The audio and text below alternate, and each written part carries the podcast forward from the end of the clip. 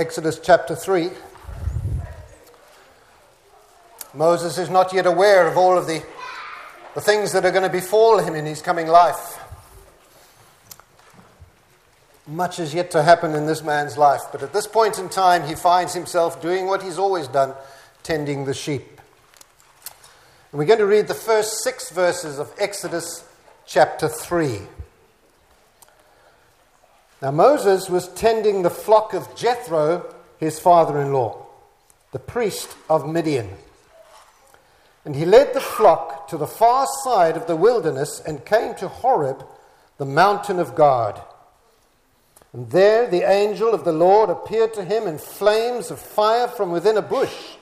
And Moses saw through, though the bush was on fire, it did not burn up.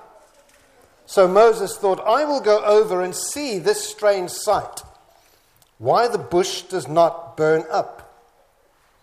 When the Lord saw that he had gone over to look, God called to him from within the bush, Moses, Moses.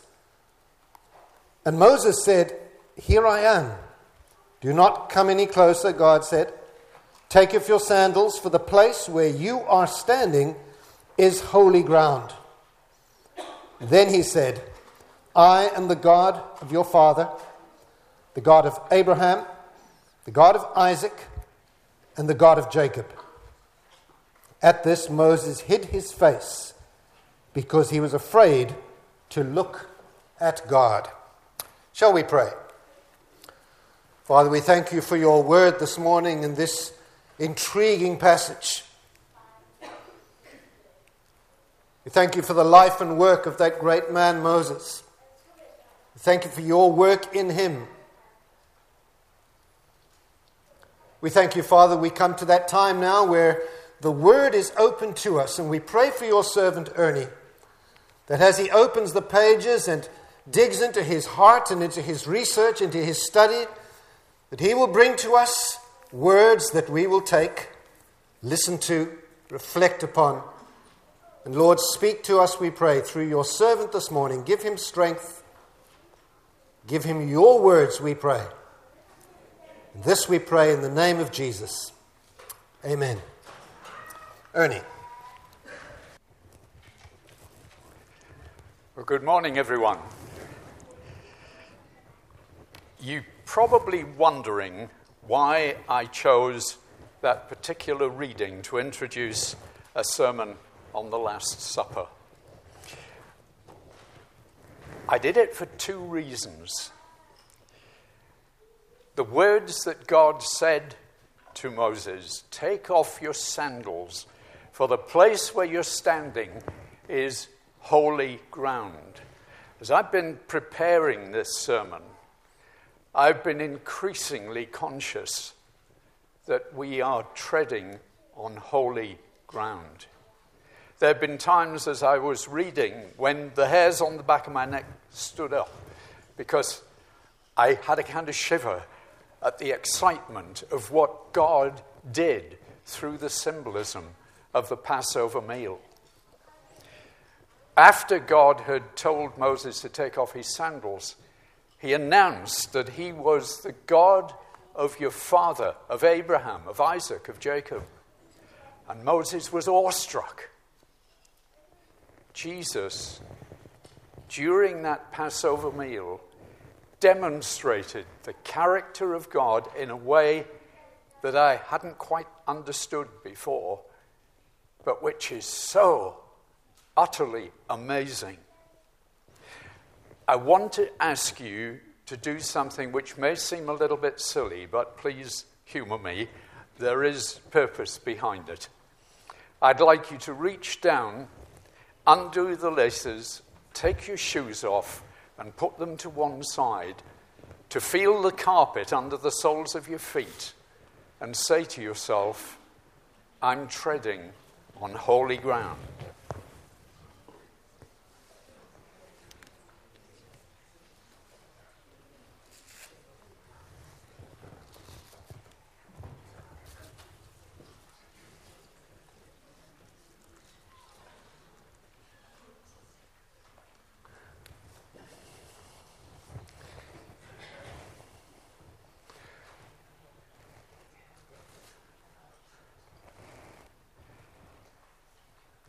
This is the second in our series of final encounters with Jesus, the Last Supper. We're going to be looking at four scriptures Luke 22 14 to 18, then John 13 2 to 15, then going back to Luke and picking up the story in verse 19, and finally looking at a verse from Matthew 26, verse 30. No need to turn to those things, they're going to be on the screen and we will be reading them as we go through the narrative. When the hour came, Jesus and his apostles reclined at the table. And he said to them, I have eagerly desired to eat this Passover with you before I suffer. For I tell you, I will not eat it again until it finds fulfillment in the kingdom of God. Jesus eagerly desired this meal. He'd been looking forward to this as a crucial point in his ministry. But why is he talking about the fulfillment of the Passover? Because the Passover essentially was a meal of memorial, uh, a memorial of the way in which God told Moses to have the people sacrifice a lamb and paint its blood on the lintel and doorposts of their house and eat the meal standing up ready to go because the angel of death was coming over Egypt and was going to kill all the firstborn sons of the Egyptian families. And he would pass over the houses of the Hebrews because of the sacrifice of the Lamb. And this meal was a festival in perpetuity to remember that event. But it was also a festival that looked forward. It looked forward because the Lamb simply preserved a few people in Egypt at that particular time. But God was going to send another lamb, his son, to die for the whole world. And all of us would be able to be saved from death, freed from slavery because of what he was going to do. And so the Passover was looking forward to this very event that was happening this very day. Remember, the Jewish days began at 6 p.m. at sunset and went on until 6 p.m. the following day. So this day, while they're eating the Passover, is the same day that Jesus was crucified. For us, it's the, the day before, the evening before. But to the Jew, it was the very day on which the Passover was eaten that Jesus died for our sins. This meal, Jesus eagerly desired to share because it was the turning point between the old covenant and the new, between the Passover lamb and the Lamb of God who died for the sins of the world. After taking the cup, he gave thanks and said, Take this and divide it among you, for I tell you, I will not drink again from the fruit of the vine until the kingdom of God comes. Jesus was saying, I'm not going to have another drink of wine after this meal until the kingdom of God is established. What was special about this particular cup? Well, we need to understand that the Passover meal was not just a meal, it was actually a kind of liturgy. It's called the Seder in Hebrew. And the liturgy was very important. It revolved around four cups of wine. The first one was called the Kiddush, the cup of sanctification. As the men reclined at table, the women would bring water and towels. I'm sorry to be sexist, but this was the way it happened. Um, they would bring water, and the men would ritually cleanse themselves by washing their hands in the water. And then, after they had washed their hands on the outside for sanctification, they would take a drink from the kiddush, the wine, to metaphorically or symbolically cleanse them within. The second cup was served very soon after that. It was called the Majid. Literally, that means the word preacher. But the Majid was the name given to the host of the Passover meal.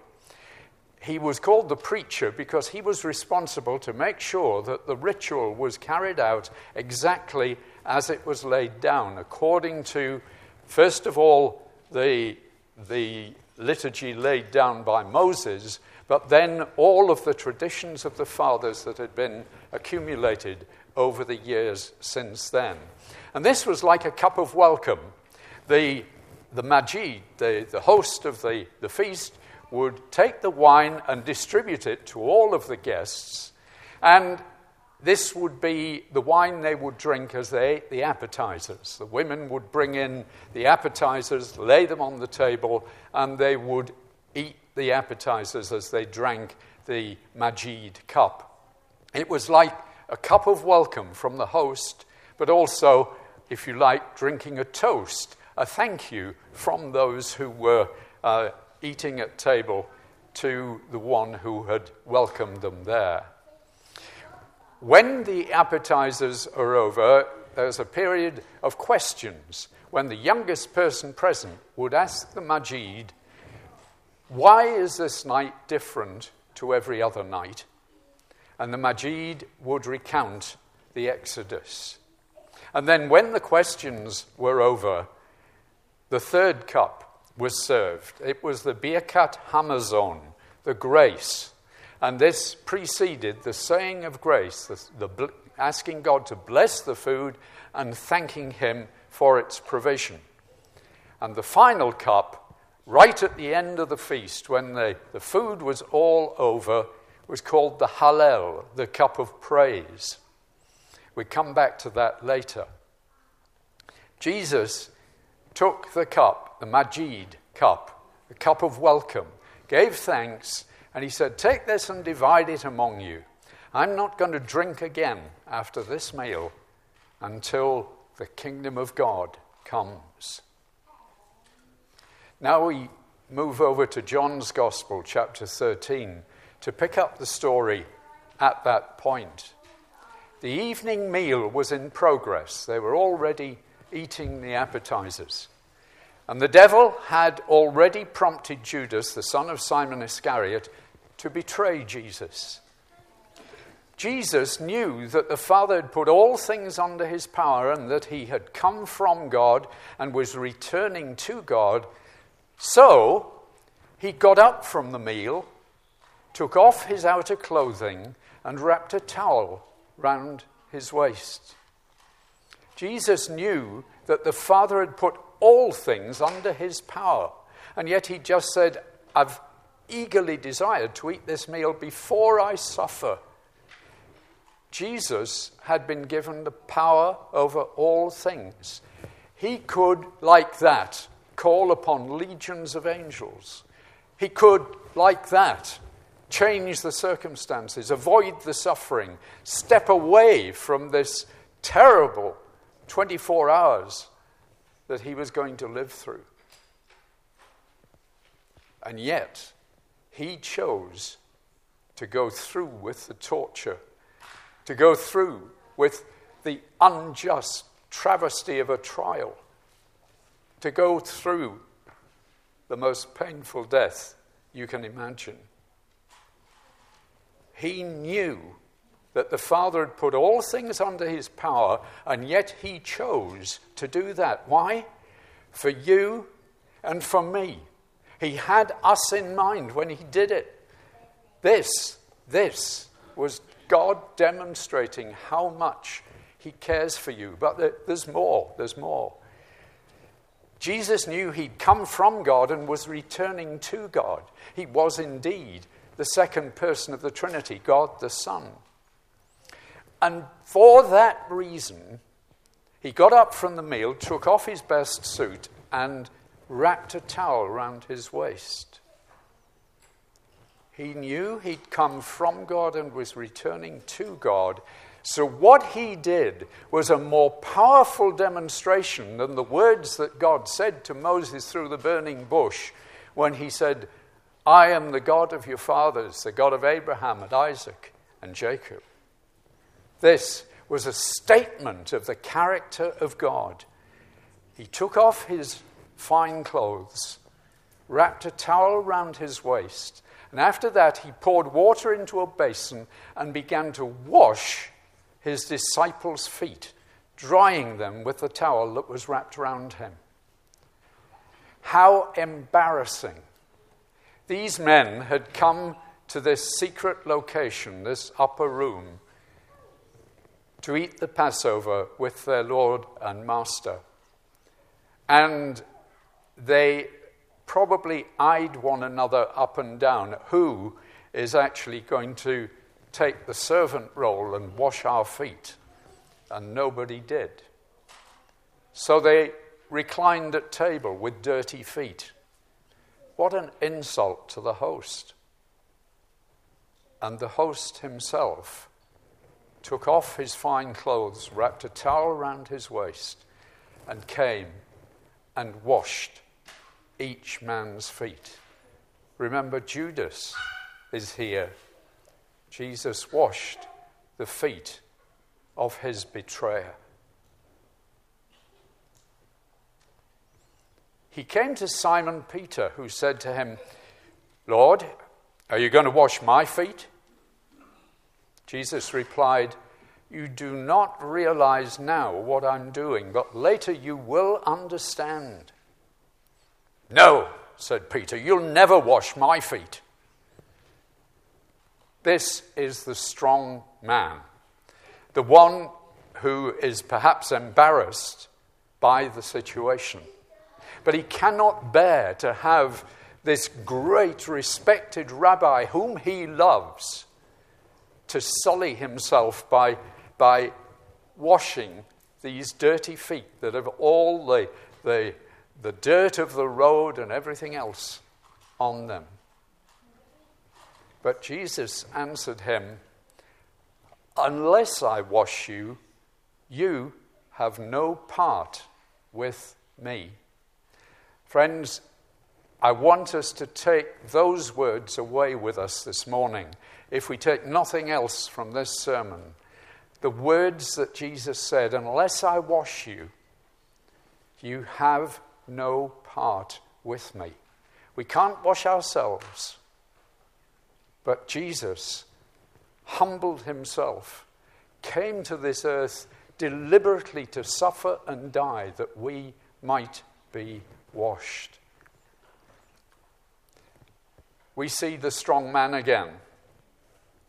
Peter, realizing that he can't face the prospect of not having a part with Jesus, says, Then, Lord, not just my feet, but my hands and my head as well.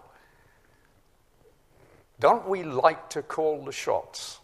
You know, it, it doesn't matter that we call Jesus Lord, we still want to tell him how to solve our problems for us. We dictate in our prayers very often, and we feel disappointed when things don't work out the way we expected God was going to work them out. But the reality is that we must live in submission to our Lord. If He isn't our Lord, if we don't submit to His Lordship, then just as much as if we don't let Him wash us at all, there's no part that we have in Him. Jesus is very gentle with Peter. He loved him. And he knew that Peter was saying these things out of a perverted sense of love. Jesus said, Those who've had a bath need only to wash their feet. Their whole body is clean. And you are clean, though not every one of you. For he knew who was going to betray him. And that was why he said, Not everyone was clean. Do you feel the holy ground that we are walking on here? God demonstrated his character through Jesus bending down to wash the feet of his disciples. This is the nature of our God, majestic and high, the one who created the furthest stars, the great universe, which is so huge it takes your breath away, the one who created the incre- incredible complexity of the human body.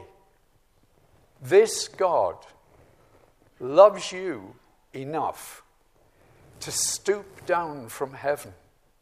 He didn't think something to be held on to, to stay in the glory of heaven. He came down to earth to live a human life and die a terrible death. And Jesus demonstrated that character by washing his disciples' feet. When he'd finished washing their feet, he put on his clothes and returned to his place. Do you understand what I've done for you? He asked them.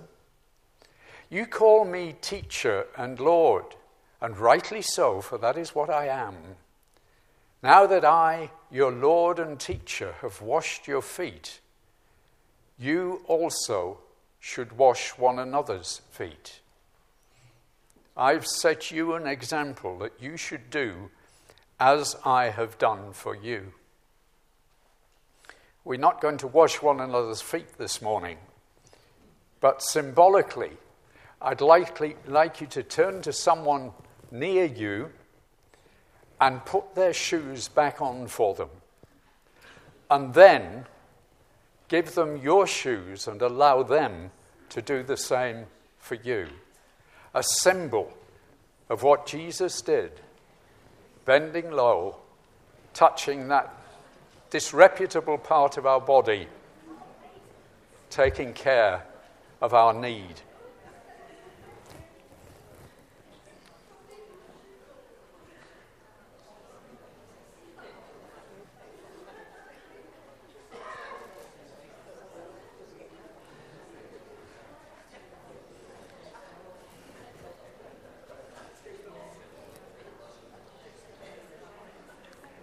It's uncomfortable, isn't it?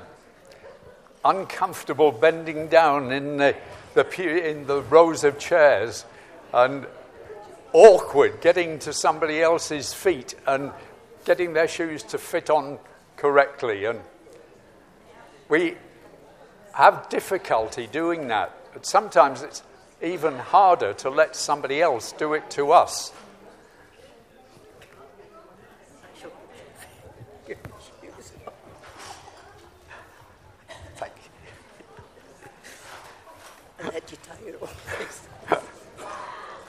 Ruby will let me tie my own laces.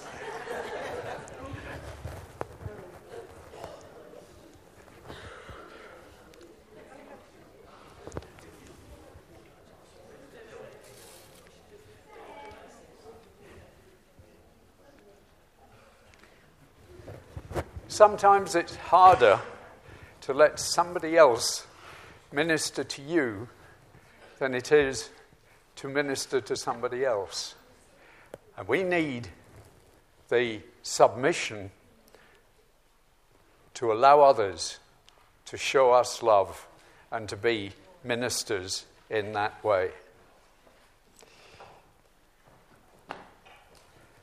After he'd said all of this and explained what the foot washing was about, demonstrating the character of God, Jesus was troubled in spirit and testified, Very truly, I tell you, one of you is going to betray me. His disciples stared at one another at a loss to know which of them he meant. One of them, the disciple whom Jesus loved, was reclining next to him. This is one of those points where I find the hairs on the back of my neck tend to stand out because those words, the disciple whom Jesus loved, are a euphemistic way of John referring to himself. It was inconceivable for a writer of the first century to write about themselves in the first person. And the usual literary way of doing it was to use an expression which, by which other people would recognize the author and put that expression in place of the word I. You know, I was reclining next to Jesus, would be what we would like to read. But what does this tell us? This man who is writing this was not only an eyewitness to the events, he was actually the key player in this next little scene. Simon Peter motioned to this disciple, to John, and he said, Ask him which one he means. So, leaning back against Jesus, John asked him, Lord, who is it? Jesus answered, It is the one to whom I will give this piece of bread when I've dipped it in the dish. And then, dipping the piece of bread, he gave it to Judas, the son of Simon Iscariot. As soon as Judas took the bread, Satan entered into him. Extraordinary that Jesus should honor his betrayer.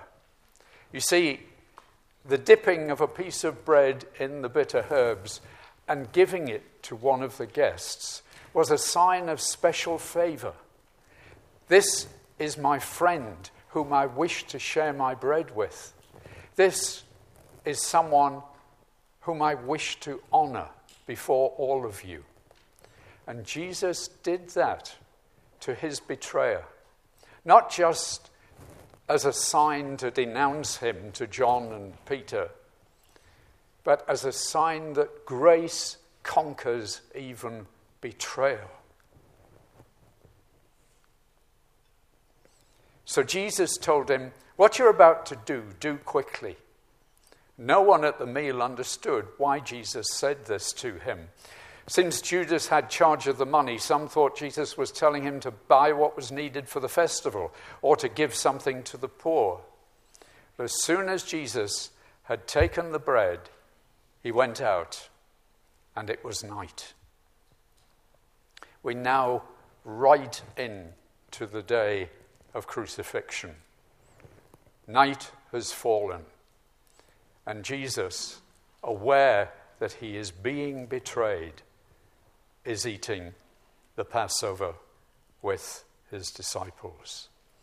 We go back to the Luke account, verse 19 of chapter 22. And he took bread, gave thanks, and broke it, and gave it to them, saying, this is my body given for you. Do this in remembrance of me.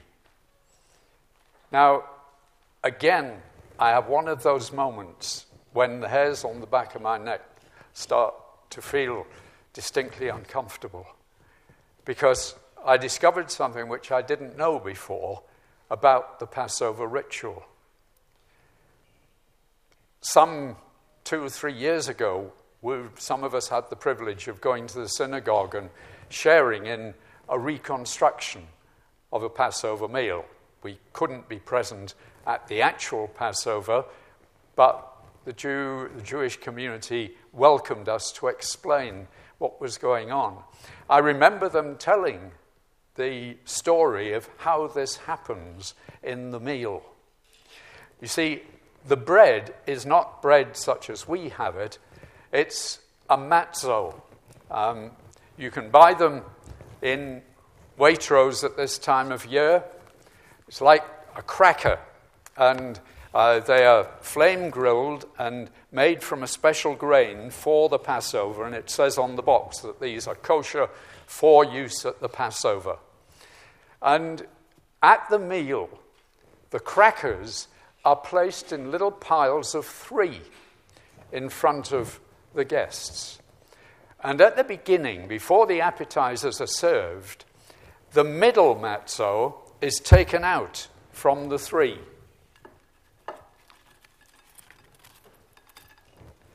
and it's broken in half, like this. And the biggest half, I'm sorry to uh, whoever's doing the hoovering, but the biggest half is hidden under the other two matzos, hidden to be used like dessert at the end of the meal.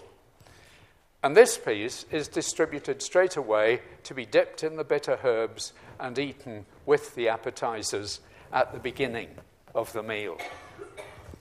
The piece which is hidden is called the afikoman. And it stays hidden underneath the two matzos until the very end of the meal, which has a special name in the Seder, the, the liturgy of Passover. It's called the Tzafun, the hidden, hidden bread, the hidden truth. Why is it a hidden truth?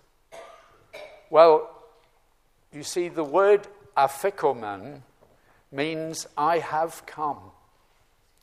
And many rabbis taught that this was a symbol of the Messiah.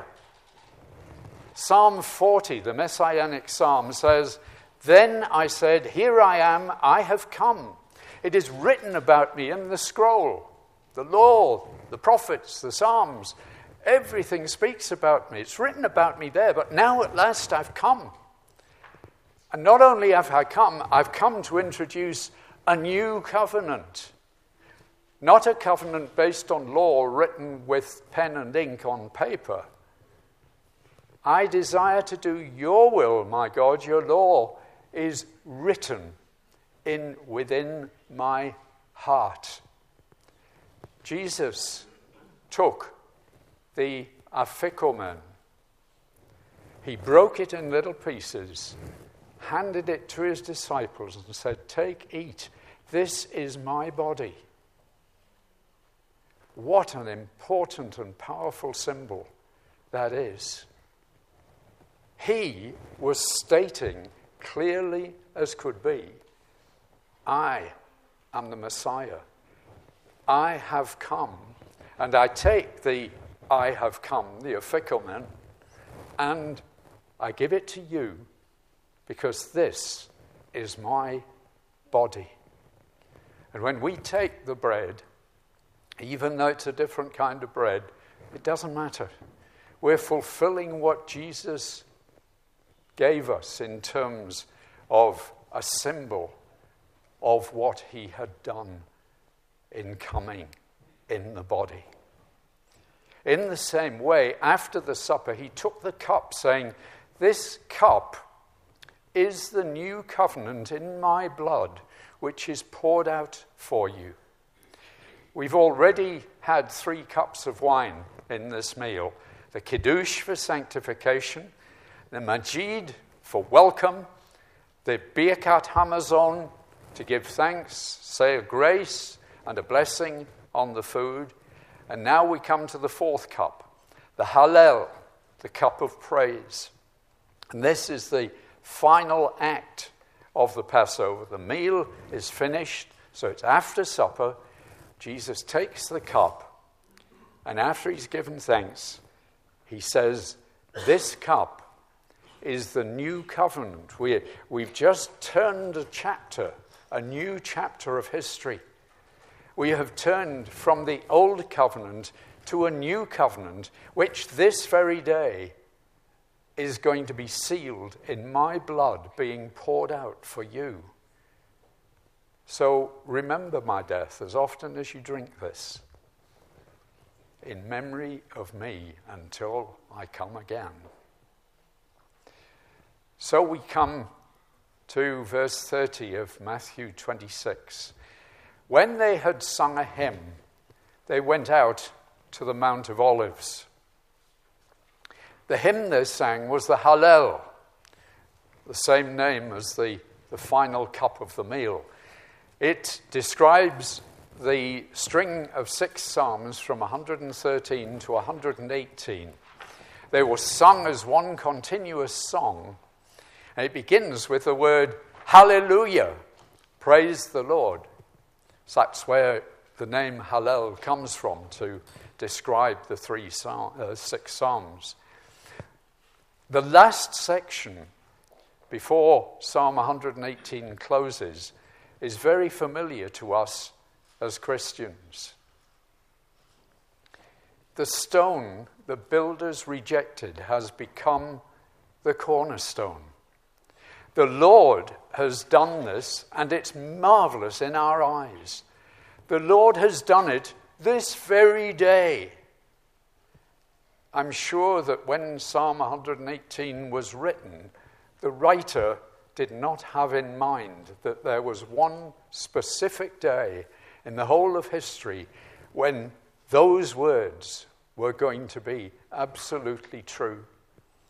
But that night, as the disciples sang the Hallel at the end of their Passover meal, they said, The Lord has done this this very day, because this is the day that the builders are going to reject the stone. And the Lord is going to make him the cornerstone of the new covenant. The Lord has done it. It's nothing that human beings have done, it hasn't been engineered. It's a miracle. It's marvelous in our eyes. The Lord has done it this very day. Let us rejoice today and be glad.